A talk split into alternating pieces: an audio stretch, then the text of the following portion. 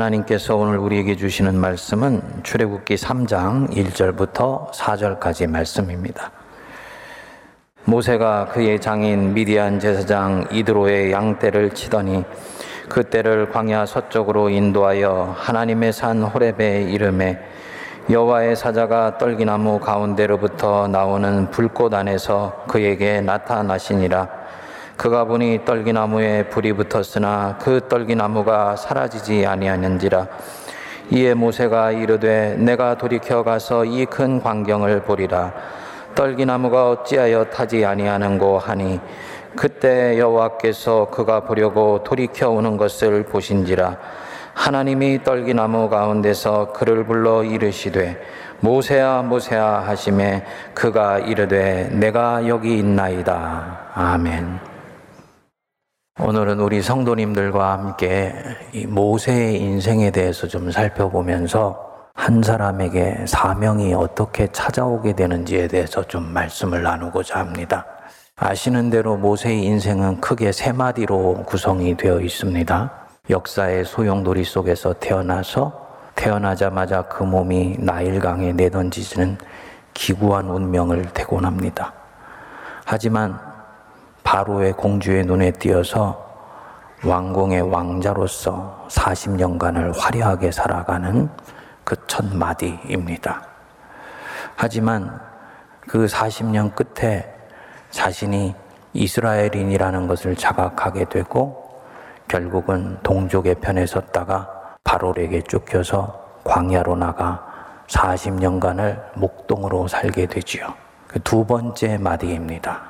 그리고 마지막으로 하나님께 사명을 받아서 이스라엘 민족을 애굽에서 해방시키고 가나안 땅 입구까지 백성들을 이끌고 가는 사명의 시기 40년입니다. 히브리 사상에서 40년은 고난과 시련의 한 시기를 상징한다고 말을 합니다. 그렇다면 이 모세의 세 마디 40년은 그의 인생은 고난과 시련의 연속이었다고 말할 수 있는 것이죠. 하지만 그의 이 고난찬 120년 인생이 헛되지 않아서 이스라엘은 마침내 약속의 땅 가나안 땅에 들어가게 되고 그는 이스라엘의 불세출의 영웅으로 오늘날까지 추앙을 받고 있습니다. 이 성서의 저자가 되시는 하나님을 빼고 구약 성경의 최고의 주인공이 누구냐 하고 유대인들에게 물으면 유대인들은 머뭇거리지 않고 모세라고 답을 합니다. 그도 그럴 것이 이 모세는 이스라엘의 위대한 정치 지도자요. 사람들이 마땅히 살아야 되는 법, 율법을 손에 쥐어준 위대한 스승이고 신령한 예언자이기 때문입니다.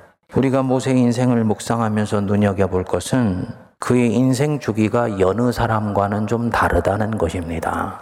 우리는 보통 20, 30대 젊은 나이에 사명을 발견하여서 40대, 50대 그 사명을 이루기 위해서 인생을 불처럼 태워나가고 60대는 거기에서 내려와 7, 80대에는 안고에 들어가서 인생을 마무리한다고 생각합니다. 마치 등산을 위해서 산에 올라갔다가 정상을 찍고 내려와서 안식을 얻는 것과 같은 이미지지요. 반면에 모세는 인생 중반을 훨씬 넘은 인생 후반기 직전까지 사명을 찾지 못하다가 뒤늦게 하나님의 부르심을 깨닫고 사명자로 살아갑니다. 여느 사람과 달라요. 무슨 의미가 있습니까? 전반기 인생과 중반기 인생이 후반부의 마지막 경주를 위한 준비기로 사용되었다는 뜻이지요.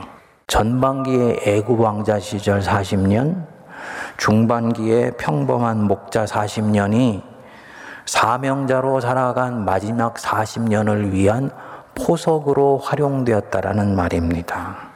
그러니까 늦게 피어난 인생, 영어로 late bloomer, 꽃이 늦게 피는 사람입니다. 그런데 모세만 그러냐? 아니에요. 성서에 나타나는 하나님의 사람들은 대부분이 이 모세와 비슷한 인생 주기를 갖고 있습니다. 산 위로 올라갔다가 정상을 찍고 내려오는 인생 주기가 아니고 인생의 어느 시점까지는 인생 광야를 지극히 평범하게 살아갑니다. 자신은 모르지만 하나님이 바닥을 다져나가는 시간으로 활용을 하세요. 그러다가 어느 순간부터 그 삶이 마치 지하수가 자기 활로를 찾아서 거대한 암만을 뚫고 하늘로 솟구쳐 올라가는 것처럼 솟아오르게 됩니다. 아브람과 야곱, 요셉, 다윗, 엘리야, 이사야와 예레미야 다 이런 궤적을 갖고 있습니다. 신약의 세례 요한, 베드로, 요한, 사도 바울 모두 이런 인생 주기입니다. 어두운 지하에서 거대한 안반을 뚫고 나와서 대지로 튀어오르고 난 뒤에 중력의 법칙에 따라서 밑으로 떨어지는 인생이 아니고 과녁을 만난 화살처럼 푯대를 향해서 쏘아붙여지는 인생이에요. 이 turning point가 사명을 발견하는 지점입니다. 그래서 스위스의 사상가 칼 힐티가 말했습니다. 인생 최고의 날은 자기 생의 사명을 자각하는 날이다. 맞지요? 하나님께서 수없이 많은 사람 중에서 나를 불러서 자녀 삼아 주셨어요. 그리스도인으로 살아가게 하십니다. 이건 부르심입니다. 그리고 이 부르심에는 목적이 있습니다. 목적 없는 부르심은 없습니다. 한 사람이 그리스도인이 지하수처럼 눈에 띄지 않는 인생을 살아가다가 잠류의 세월 끝에 자기 생을 향한 독특하고도 고유한 사명을 발견해내고 표대를 향해 남은 인생을 활활 태우며 살아가는 것이 사명자의 삶입니다. 어떻게 이 사명을 깨달을 수 있을 것인가? 어떻게 하면 이미 내게 찾아왔을 수도 있는 이 사명을 발견할 수 있을 것인가?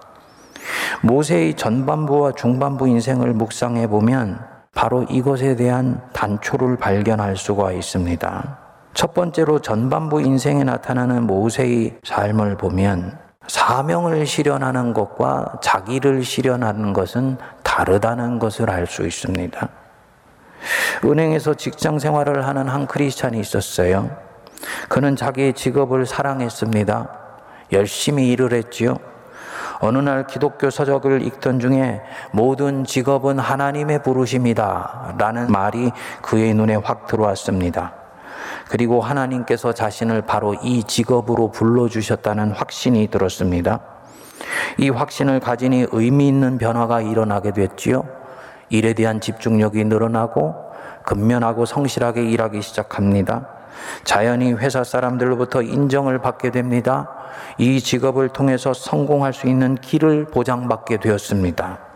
그는 모든 것이 하나님의 축복이라고 생각하게 됩니다. 이 사람은 교회 일에만 열심히 매달리고 직장에서는 불성실해 보이는 듯한 사람들을 보면 화가 납니다. 그런데 그의 삶을 가만히 들여다볼 때 한 가지 납득되지 않는 현상이 있어요. 하나님이 자신을 이곳으로 부르셔서 일한다는 확신은 있는데 그리스도인으로서의 삶의 내용은 보이지를 않는 것입니다.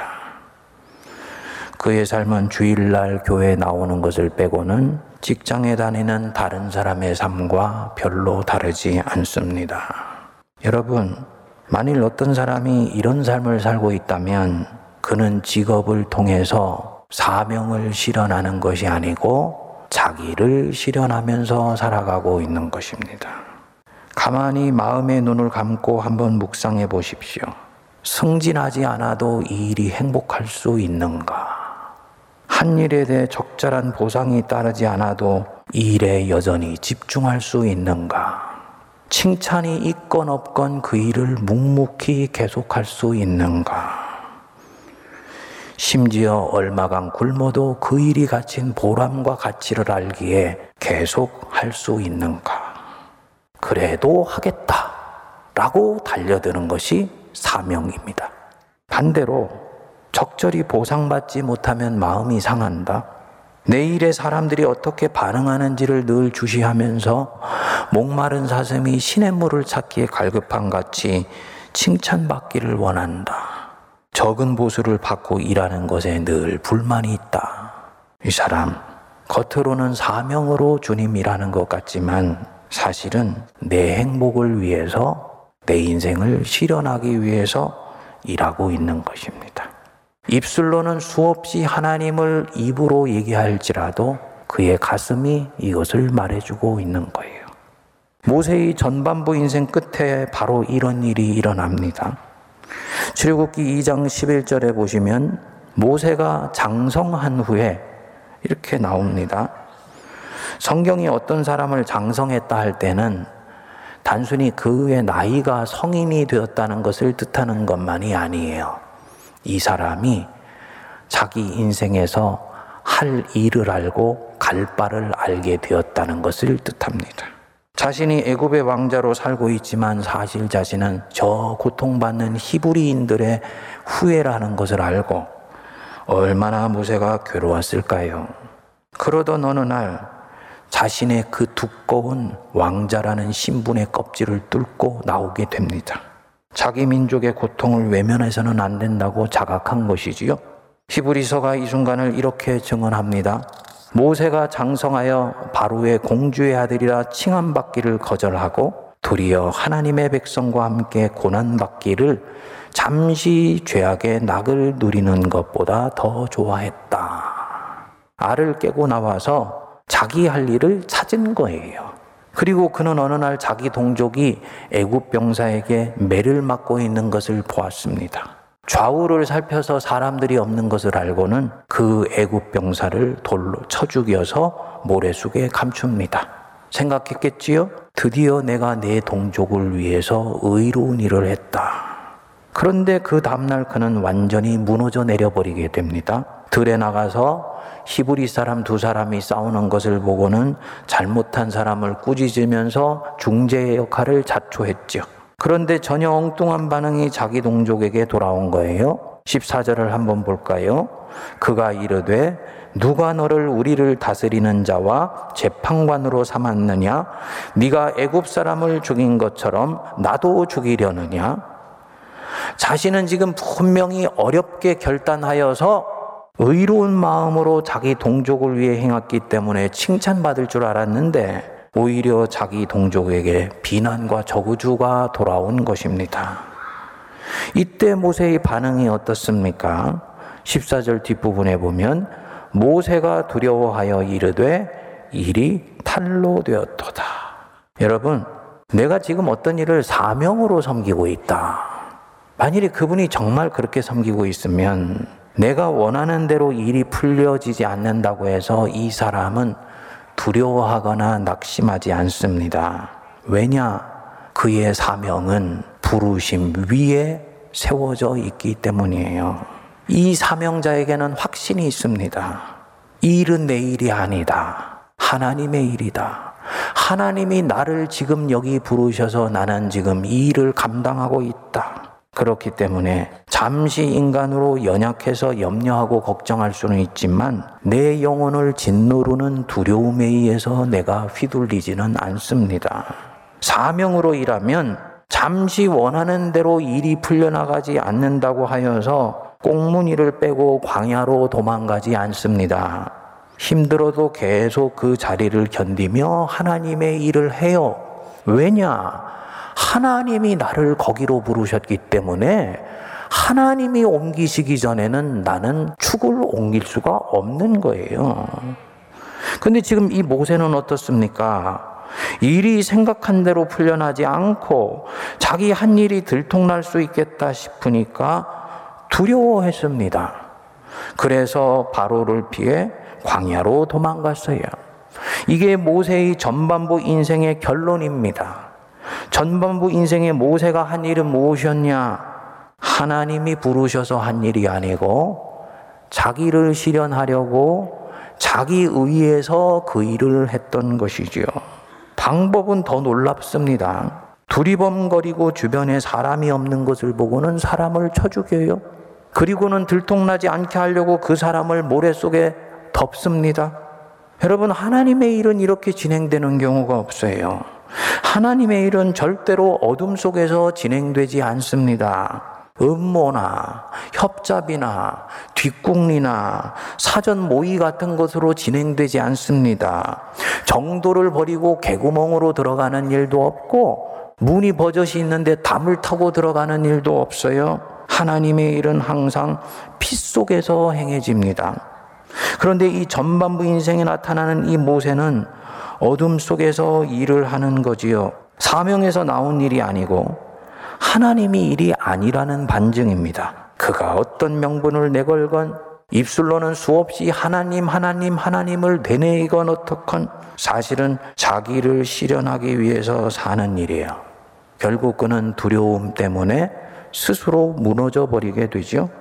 성도님들, 지금 여러분들이 일하고 있는 이 자리가 하나님이 부르신 자리라고 믿습니까? 만일 그렇다면 어떤 일들이 내 인생 앞에 엄습한다 할지라도 절대로 두려워하지 마십시오. 주님이 보내셨기 때문에 주님이 책임져 주십니다.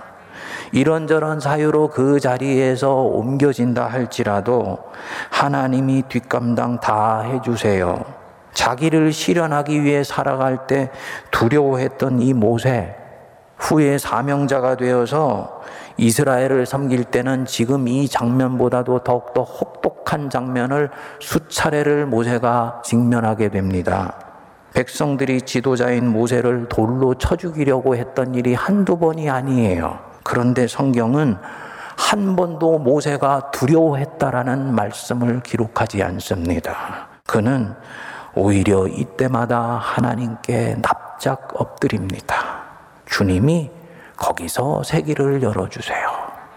나는 사명자다. 부르셔서 지금 이 일을 하고 있다. 믿으십니까? 힘들 때는 엎드리세요. 주님이 길 열어주십니다. 중반부 인생으로 가면 모세에게는 더 중요한 부분들이 드러나게 됩니다. 하나님 한 분으로 만족할 수 있는 사람. 이 사람에게 사명이 찾아와요. 사명과 일은 다릅니다. 일은 자기를 쌓아가기 위해서 하고 있는 것입니다. 사명은 일은 일이 돼 영원하신 하나님을 토대로 해서 쌓아가는 일이에요. 그렇기 때문에 하나님이 시작하시고 하나님을 향해 진행되며 하나님께서 마무리하십니다. 사명자는 이것을 믿습니다. 역대하 16장 9절 말씀했죠. 여호와의 눈은 온 땅을 두루 감찰하사 전심으로 자기에게 향하는 자를 위하여 능력을 베푸신다. 하나님은 지금도 이 모세 때도 사람을 찾으세요. 자기의 능력을 베푸실 자를 찾으시고 자기 일을 맡길 사람을 찾으세요. 그런데 어떤 사람을 찾으시냐? 일하겠다고 덤비는 사람, 일하겠다고 설치는 사람, 회사의 기업가는 좋아할지 모르지만 하나님 보실 때는 X자입니다. 하나님께 쓰임 받겠다고 애달퍼 하는 사람, X자예요. 저는 미국에 가서 한 차례 넘어지기 전까지 한 10여 년을 하나님께 쓰임 받겠다고 애달퍼 하면서 기도했어요. 모든 기도 제목의 첫 기도 제목이 하나님, 한 번 살고 가는 세상 주님 앞에 야무지게 쓰임 받게 해 주십시오. 주님이 기뻐하실 줄 알았는데요. 그 기도 제목에 함정이 있다는 것을 나중에 깨닫게 해주셨어요. 목회자들 중에는 자기 야망을 비전으로 착각해서 공동체를 몰아가는 사람들이 많습니다. 그래서 인생 말년에 본인의 교회뿐만 아니라 한국교회를 어지럽히게 되는 경우가 얼마나 많이 있는지 몰라요. 그거 자아 성취할 수는 있지만 사명으로는 X자입니다. 행동주의자들입니다. 어떤 사람을 하나님이 쓰시냐? 이 출애굽기 3장 1절에 보면 이렇게 시작하지요. 모세가 그의 장인 미디안 제사장 이드로의 양떼를 치더니 그 떼를 광야 서쪽으로 인도하여 하나님의 산 호렙에 이름에 여러분들이 영적으로 대단히 민감하게 읽어야 되는 대목입니다. 아시는 대로 출애굽기 3장은 모세의 사명장이에요. 근데 사명장의 첫 시작이 뭡니까? 모세가 양떼를 지키는 일상으로부터 이 사명이 시작된다는 거예요. 도대체 사명과 일상이 무슨 관련이 있는 것인가? 엄청나게 큰 관련이 있습니다. 모세는 바로를 피해서 광해로 나온 지 40년이 지났죠. 젊었을 때 민족을 위해 살겠다는 큰 꿈도 이제는 아련한 옛 추억이 되어버렸어요. 이 큰 꿈을 간직하고 있는 동안은 이 모세는 이 초라해 버리는 이 광야의 시간을 견뎌낼 수가 없으니까 당연히 오래전에 씻겨 보낸 거지요. 지금의 이 모세 길가를 지나가면서도 어디서나 만날 수 있는 지극히 평범한 사람이 되어서 양떼나 지키면서 목자로 살아갑니다. 그런데 이 모세가 아니라고 나태한 삶을 사는 사람이 아니에요. 그는 지금 무엇인가 하나에 집중하고 살아가요. 자기 주어진 바로 이 삶에 집중합니다. 지금 주어진 이 삶을 사랑합니다. 이 사람에게 사명이 찾아옵니다. 처음 광야에 왔을 때는 그렇지 않았지요. 광야 생활이 얼마나 고통스러웠는지 자기 아들의 이름을 나아서는 게르솜이라고 지었어요. 이 출애굽기 2장 22절에 보면 내가 타국에서 나그네가 되었도다. 여러분 세상에 어느 아버지가 아들 이름을 낳아서 야, 네 이름은 이제부터 게르솜이야. 이렇게 짓겠습니까? 내가 타국에서 나그네가 되었어. 무슨 얘기입니까? 한때 세상의 중심부에서 살아가던 사람이 떠밀리고 떠밀려서 이 초라해 보이는 광야에서 목동으로 살아간다는 이 현실 지체가 도대체 받아들일 수가 없는 거예요. 그래서 이 삶이 너무 지긋지긋하고 저주스러우니까 아들을 낳아가지고 그 이름 속에 자기 신세를 투사해 놓고 있는 것이지요. 그랬던 모세가 그 무료해 보이고 의미 없어 보이는 그 삶을 견디고 견디면서 마침내는 승화시켜 낸 것 같아요. 하나님을 언제 만났는지는 모르지만 하나님이 지금 내게 이 삶을 주셨다. 라는 소명의식을 갖고 주신 이 삶에 집중합니다. 여러분들에게 질문이 나오죠. 목사님, 모세가 호랩산 이전에 하나님을 만났다는 증거가 어디 있습니까? 호랩산에서 처음 하나님 만난 것 아닌가요? 출애굽기 3장 5절부터 하나님과 모세가 대화하는 장면을 보면 꼭 하나님을 처음 만난 것 같이 볼 수 있는 대목들이 나와요. 그런데 주석가들은 모세가 이때 하나님 처음 만난 것이 아니라는 결정적인 증거가 있다고 봅니다. 그게 어디냐면 출애굽기 3장 4절 끝부분입니다. 3장 4절 끝에 한번 보실까요? 그가 불러 이르시되 모세야 모세야 하심에 그가 이르되 내가 여기 있나이다. 내가 여기 있나이다. 히브리어는 힌네니 하나님과 아브라함의 관계가 이글대로 익어서 아들 이삭 바치라고 하나님이 아브라함아 부르셨을 때 아브라함이 내가 여기 있나이다. 힌네니예요. 하나님이 이사야에게 사명을 맡길 때 이사야가 내가 여기 있나이다 라고 대답합니다. 흰내니에요. 이미 깊은 사랑의 교제를 나누는 두 관계에서 한쪽이 부를 때 다른 한쪽이 응답할 때 바로 내가 여기 있나이다. 이렇게 대답하는 것입니다. 처음 만나는 관계면 어떻게 반응할까요? 부르는 분이 누군지 모르니까 엉뚱한 곳으로 달려갑니다. 사무엘이 아직 하나님을 알기 전에 사무엘이 다른 이들은 다 잠들고 혼자 여호와의 전을 지키다가 사무엘아 사무엘아 하나님이 부르시는 소리를 들었어요. 사무엘이 내가 여기 있나이다 하고는 자기 스승 엘리에게 달려갔습니다. 스승이 부르는 줄 알았던 거예요. 그러니까 힌내니라는 말은 나는 지금 나를 부르는 당신이 누군 줄 아오며 이제 당신의 말을 듣겠나이다 라는 뜻이에요. 그러니까 사무엘이 전혀 감이 없으니까 스승 엘리가 말하죠. 여호와께서 너를 부르시나 보다.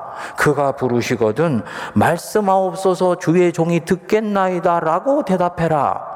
이렇게 해서 사무엘이 하나님을 만나게 되는 거예요.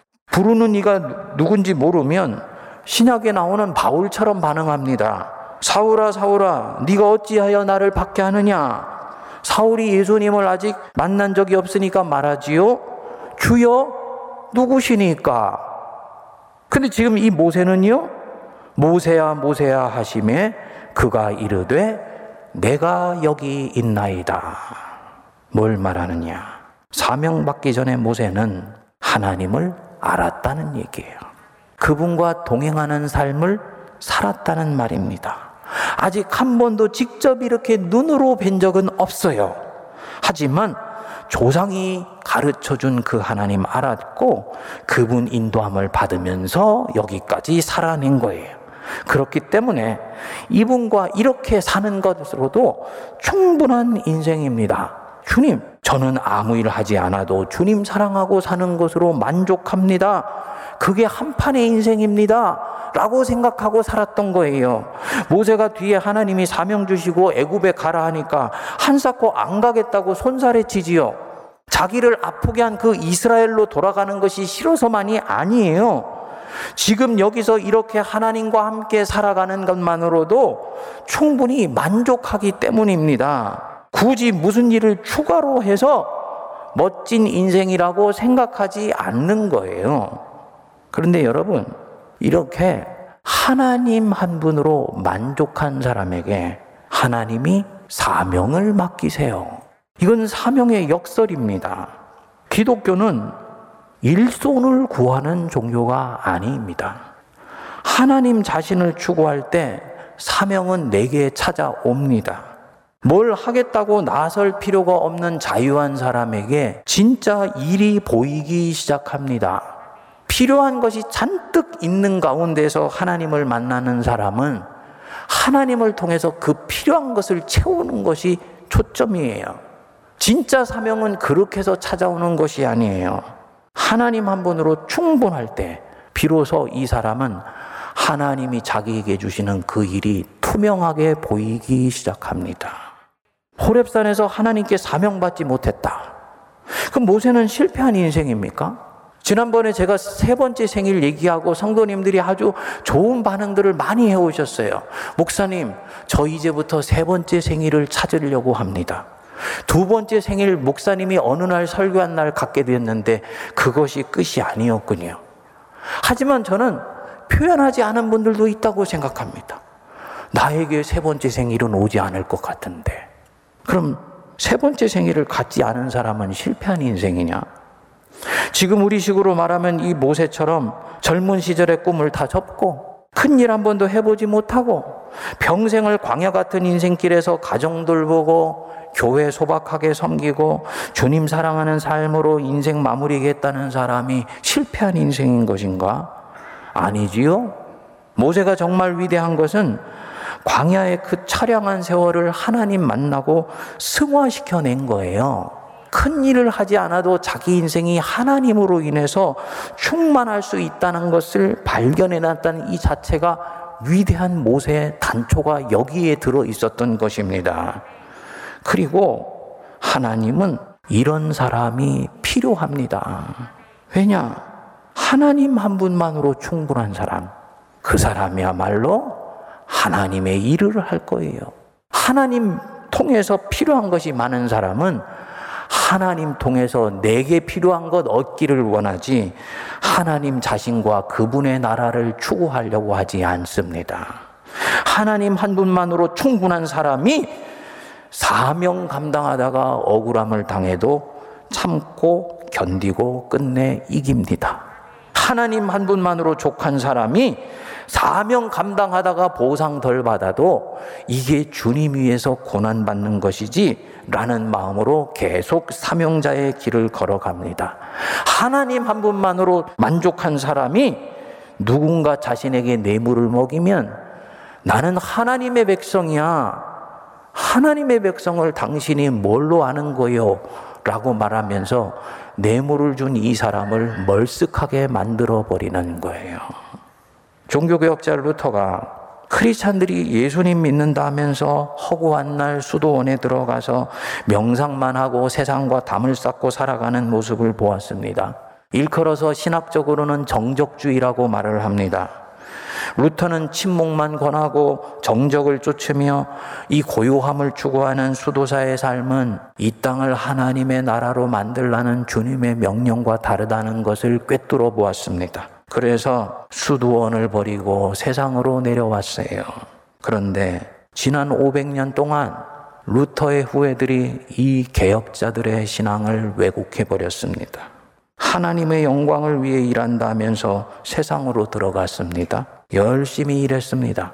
열심히 일하고 열심히 사역하는 것이 하나님의 영광을 위한 것이라고 생각했습니다. 그리고 여기부터 일이 틀어지기 시작했어요.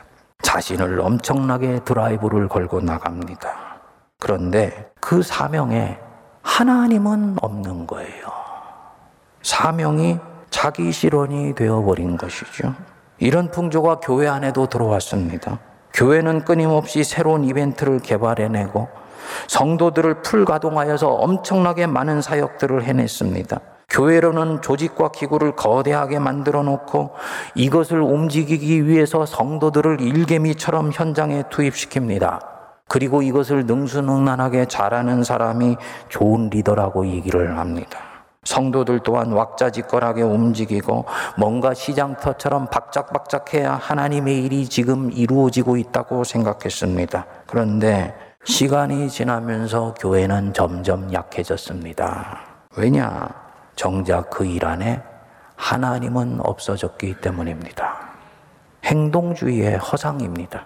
사랑하는 여러분, 내 인생은 양떼를 치며 지극히 평범한 삶을 살아가고 있지만 하나님이 말씀해 주는 감동을 나는 얻고 있다.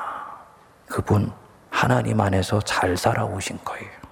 그 하나님의 말씀이 주는 풍요로움을 경험하기에 나는 천하를 얻은 것 같은 기쁨을 얻고 있다.